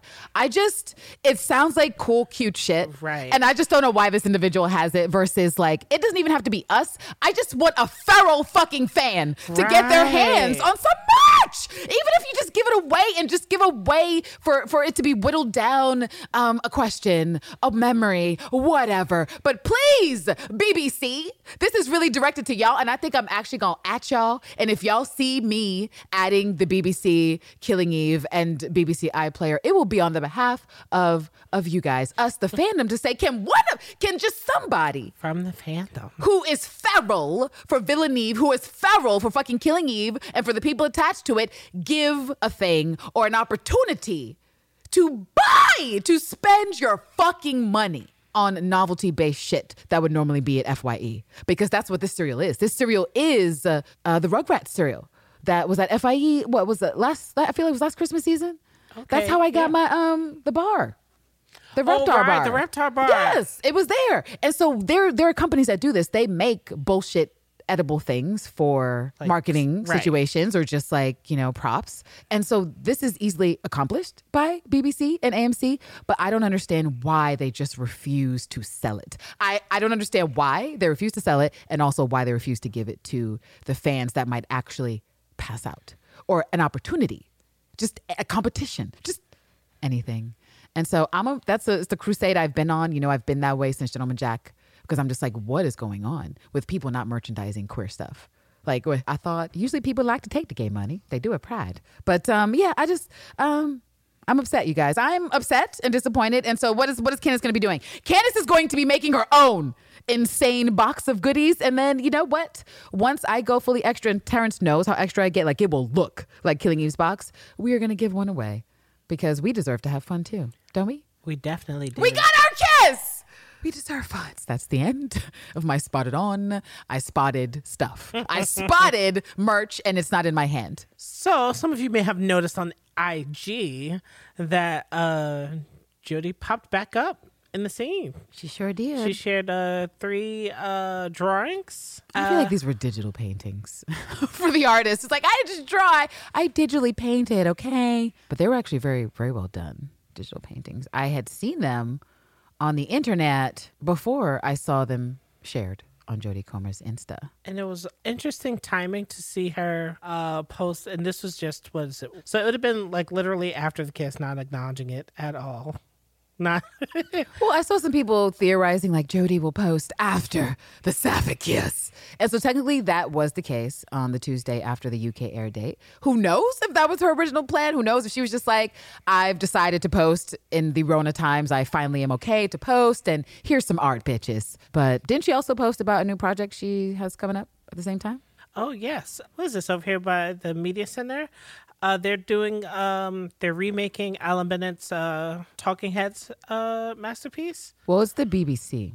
It's not. I think Media Center is just like where they post stuff, but it is a BBC production that has repeated itself every ten years. Although this would be the exception because I know it was previously aired in 1988 and then again in 1998. Obviously, we are past 2018 or some other time where it could be relevant there. And so it hasn't happened in over 20 years. And they are bringing it back with two new monologues. For anyone who's familiar, you know what this is a bunch of monologues performed. If you don't, you can check it out online because there's stuff and stuff for you to find out. Jodie Comer is performing the monologue Her Big Chance. That was originally performed in 1988 and it will be directed by Josie Rourke. And actually, I believe I saw earlier today, Jodie was on her stories again posting about it and it was like a a clapper and the caption was today was without a doubt the hardest thing I've ever done. At Josie Rourke, you are a legend. Thank you. So that's the director.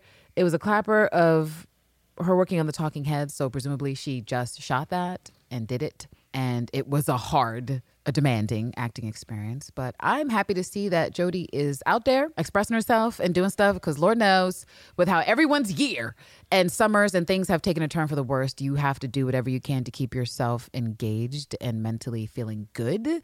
And certainly for creative people Oh, yeah. who have suddenly had their creative outlets removed it can be a very trying uh, emotional experience. And so i didn't know what was going on with her. I just figured like these times are shitty. So there's no way to know what's going on with someone. I'm just happy that she has found the stuff needed to want to be out there practicing her craft Right, and giving the stuff, gift of entertainment and art to people. So, yeah, I feel like I took over your spotted on, but that's because I knew what you were talking about. and my last spotted on was just a listener reaction to Villanelle reading the bus. And Blackbird wrote, Okay, but the way Villanelle was so shooketh by the kiss that she just left the bus without a word. She wanted to show Eve she had power over her, only to realize Eve is the one with the power. Ay, papi. So that that was the tweet. And I agree. I agree. The way that Villanelle was shooketh by the kiss is so delicious because nobody was swagger on on 100 like she was with a three piece suit and the grin that she had should run as quickly out of the bus That's when valid. someone lays their lips upon you. But yet, this is Villanelle, the softest killer bitch to ever did kill. Because, guys, can you tell me when Villanelle hasn't cried? When Eve was was touching up on her. When have the tears not hovered in her eye? When has she not been shooketh? How people don't think Villanelle's a bottom for Eve, I will never ever understand because it the writing on the wall is so it is so there. It's so obvious. I mean, well, She's a mess. She's a big gay mess for Right, I was about to say maybe it's obvious to us because of the goggles that we see the show through, and you know, not everybody has that prescription. Okay, Like, but did you see how her chest was heaving after the kiss? She was like, like she was in Lamaze class. She was like, I, I can't deal with I this. I mean, I'm in a suit, my brace. I think she was ready to um to risk it all on the bus. Uh, She'd have been like, "We could get these people a show." Eve, is that? I didn't know you were into the voyeurism, but we can do that. And Eve could tell she was on that shit. She was like, "No, let me hit it with the headbutt because uh, no, no, no, I'm not ready for all that exposure."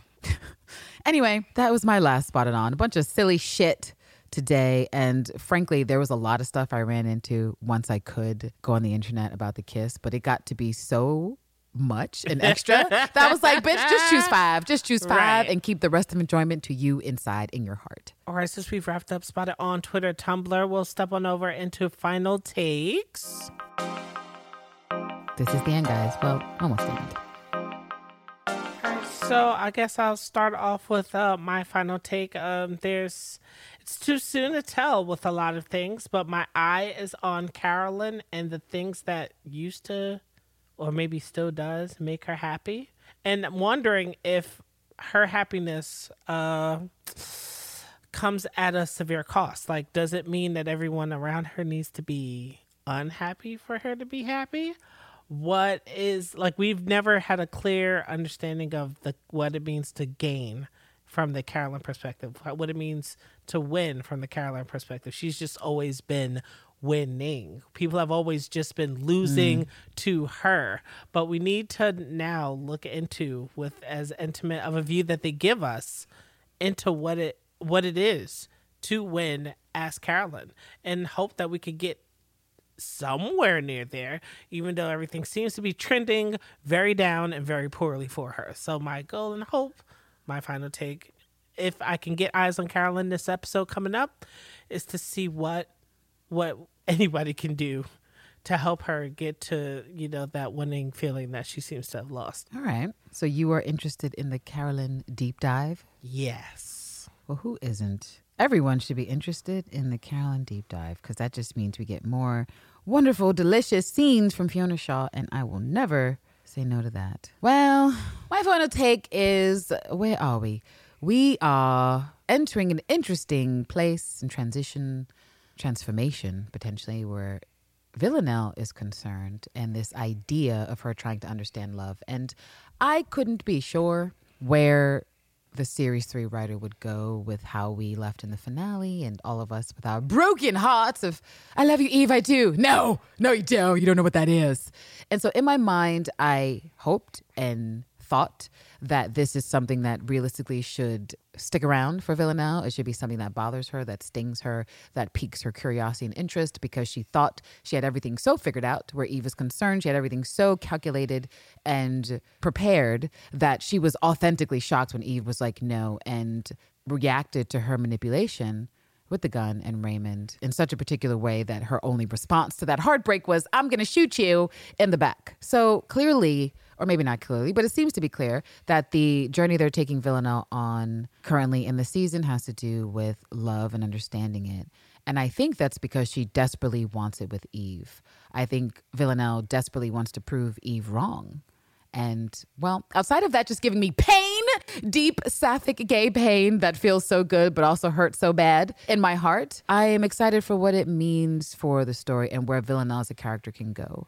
And perhaps closer to what I was describing earlier, where she's she's still all those things that people in the articles seem to think is just zero redeeming qualities that I don't agree. Because I think if you if you have at least one person that is the person you would do anything for that is your ride or die that is still of value and it is still a, a story I'm, I'm interested in watching and experiencing with these two characters. And so I feel like by the time we're done with the season Villanelle will feel like she has no one left to lean on. And I just hope that whatever this arc is with the baby and what she learns about love and things, she is left with the impression that the closest to that is Eve. Because alternatively, when I was thinking about her perfume and that Villanelle uses perfume as armor in a lot of ways. And certainly in this last episode, it seemed like a kind of armor because Dasha's like, okay, go to London, do this thing. And Villanelle was never shook. It's like, "Ah, I'm, not, ready. I can't do it. No way. And so this is a vulnerable Villanelle who's like, actually,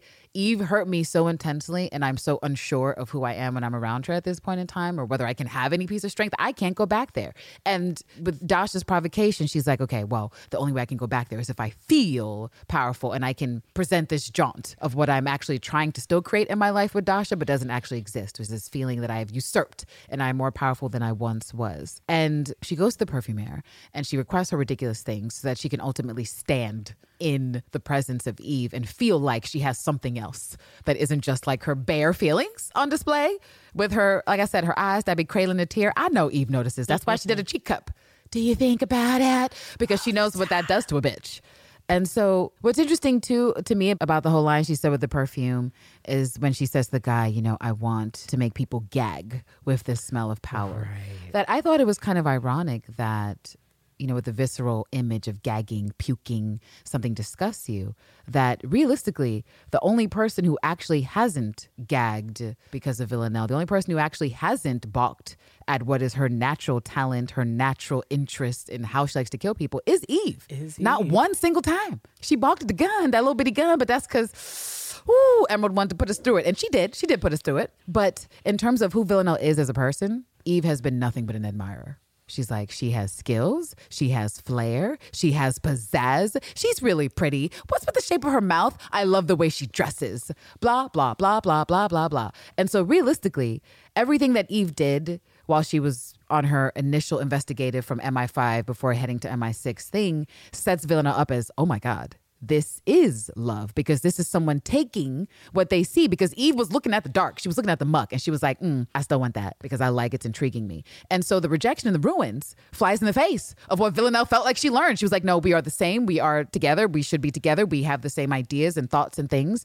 And Eve, because she was a hot mess, was like, No, we're not the same. But if we can get back to a place for Villanelle and Eve where she remembers that this authentically is the one woman who has not gagged, who has not recoiled, who has not felt repulsed, except Villanelle, except when she's felt manipulated. Because I still maintain that she doesn't give a goddamn about Raymond. And certainly we've not seen anything. I speculated about Suzanne trying different things to try to let us know that Eve is tormented by Raymond. And I just think that she's not that the mm-hmm. directors could have gone through something to say, let us show, let us show how she's tormented by Raymond, but she's not. And the one time she was trying to talk to Kenny about what was going on, she was talking about Villanelle. And uh, Kenny was like, oh, I was, it was actually Nico. I was curious if you were, you and Nico, because he's your husband, if you were back on the shit.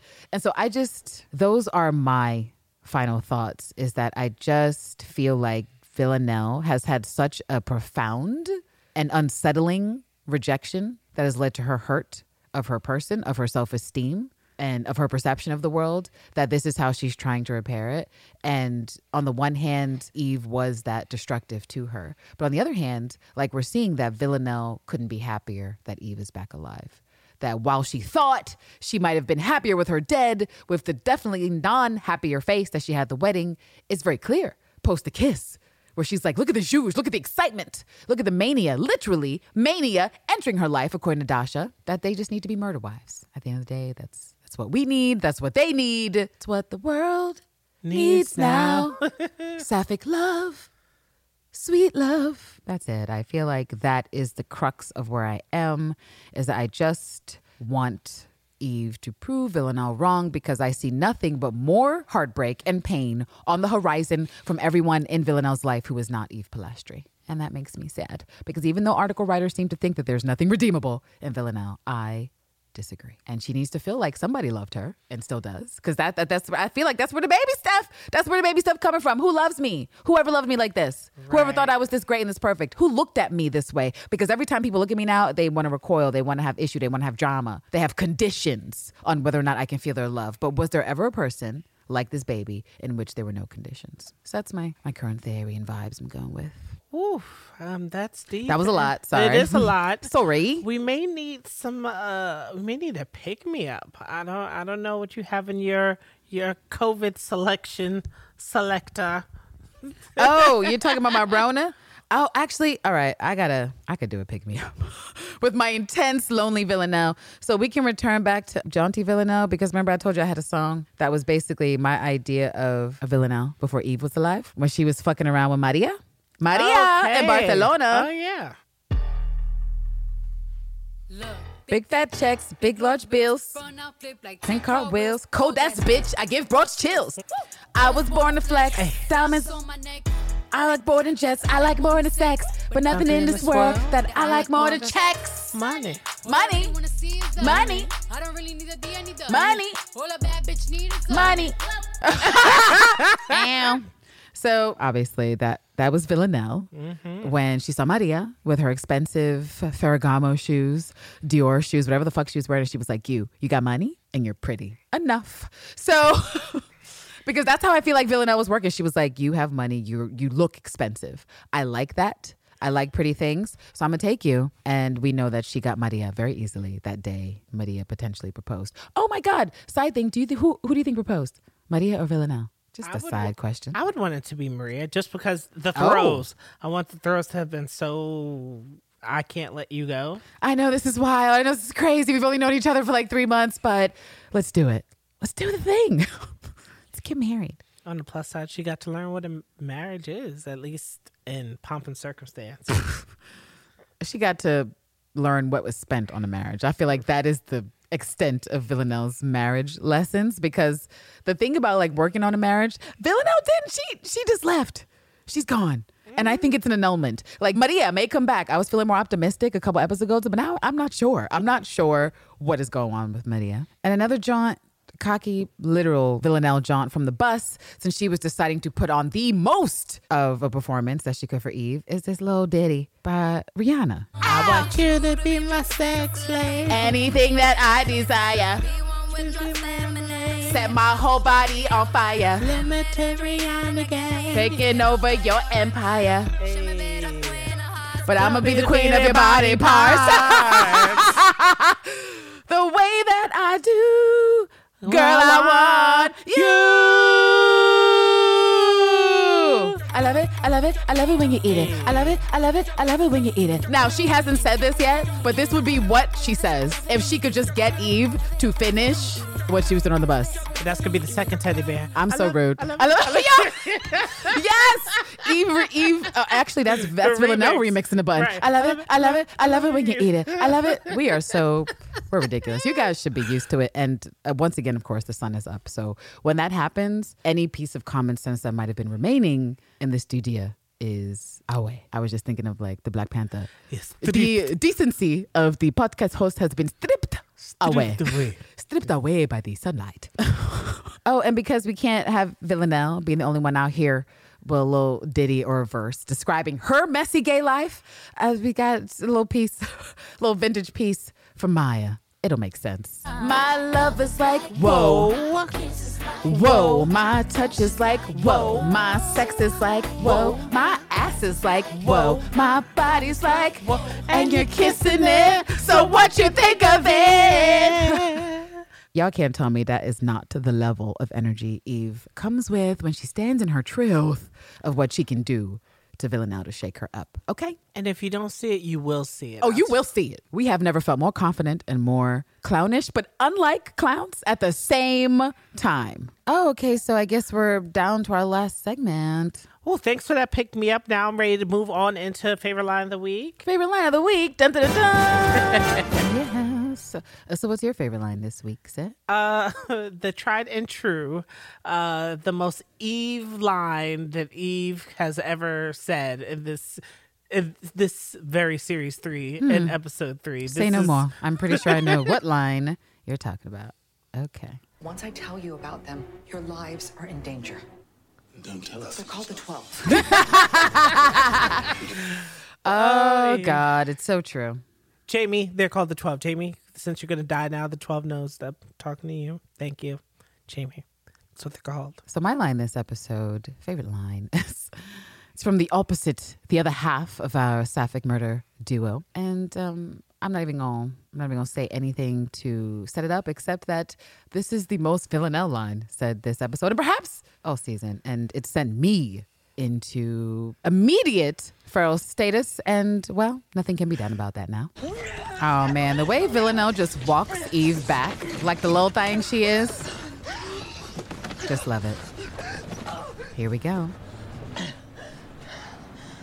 Smell me, Eve. Woo! I just, I Woo! just, I just, Listen, listen, I just, I listen, just, I just, listen, listen. I Listen. just- I feel like I'm about to break into a Jennifer Hudson Right, song. The song in my heart. I don't even think the lyrics go that way. and I like it. So um yeah, that's it. That's um that's it. That line I just when I read hot takes and articles that said the line was weird. When I read hot takes that said the kiss was chaste, when I read hot takes that said there was decidedly unsexual, was a phrase I saw, decidedly unsexual, I just, this can only be attributed to the het subconscious bias because I think we can all agree, queers across the globe, that that was hot. It Agreed. was hot, and you know that if you pulled that line out on somebody that you are jaunting with in this world, um, I think we could imagine the type of response you would receive from saying to somebody all deep and low and shit, "Smell me." I just like men can't get away with that. Like they could try. I mean, you could try. You could try. But I think women, women, we should own this phrase. It's our phrase. We're taking it over. And um, all things are possible through Sappho, who strengthens me. So, so, so that's my favorite line of the week. None of you should be surprised if you saw my live reaction to that line. Smell me, Eve. Just, I don't know if I'll be over that for a really long time. I just mentally flashback, and I I felt like I was about to get out of my seat. even though I knew it was going to happen, it felt brand new all over again. And for a moment to just be able to take me back that way, I mean, that's some good standing television. Yes, it is. All right, guys. So that's, I guess that's it for us for this motherfucking snack. We have spent all of our brain cells in spoons. uh, and um, in keeping with great tradition during these Rona teen times, uh, let's hit y'all with a fucking another Rona ditty as we prepare to say goodbye to you all. A reminder. Yeah! Coronavirus! hey, hey, hey, hey, a reminder that you can reach out to us at Hey You Guys, all one word, at wellwellvillanelle.com. Our Insta hey, is hey, Well Well hey, and our. Twitter, if you are about it, about it, is Well Drop that shit, Villanelle. drop that shit. Uh, as you know, we are recording out of New York City. Um, even though we're winding down as far as Oh, oh. infection rates, but we're still uh, not out of the woods. It's going to be a very warm weekend, and that may incite a lot of people to be irresponsible with their bodies. I want to thank you guys for supporting our Patreon, which provides us essentially with the means to convert from public to private transportation. Indeed. All right, so I guess that means it's time for your roll call thingy that you've been doing for the countries across the world who we know are listening. And I ran out of Cardi Rona songs, so I'm gonna throw mm-hmm. on a classic Caribbean ditty. Maybe some of you know what this is. It's hella old, 90s. Um, but it's a it's a classic. Anyone who's been to Carnival or any kind of situation like that, you might have you might have heard this on your respective fucking island. Uh, but let's hit it, Paloma. Get ready to wide. Get ready to wine. Get ready to wine. Hey, Hey, I want to hey, send a shout out to Taiwan, Oh, oh, uh, oh, Finland, uh, Singapore, twerk it, Hong twerk. Kong, the Philippines, Portugal, Poland, New Zealand, Netherlands, Ireland, Uh, wait, uh, what? Ireland, Ireland. Yes, Ireland. Norway, Mexico, Russia, Brazil, Brazil. Spain, Brazil. Hola, Brazil. South Korea, España. Germany, Argentina. Canada, Chile. Great Britain, Ecuador, Colombia, Canada, and South Venezuela. America, and these United Oh, yeah, South America we includes all that shit. And thank you. We do. Thank you so much for listening and supporting and being feral with us because we have our kiss. And you guys should know by now that this shit is not getting any tamer for the rest of the season. We have gotten our fucking content and we will be obnoxious and unreasonable for the rest of the goddamn series. Bing, bing, bing. And you know what? If you feel like twerking right now, do it. Do it in your room. Shake it, shake it, shake it, shake it. Hey, hey, And wine. hey, hey, And wine. hey, hey, And wine. hey, hey. and wine. All right, so we gotta. The workers probably like, what these hoes doing in there? Um, we will also link this song for anyone who wants to have a private dance situation in their goddamn home. All right, guys, until our live cast on Sunday, here's hoping you get killed by a woman. And you guys, you guys never forget that Villanelle showed up in a three-piece fucking suit to talk right. to Eve and then ran away like a soft fucking bitch. the minute she put her lips on her, this is the best season we've had so far. I can't believe this happened. Ah! See you guys then. Bye. it's like totally murder.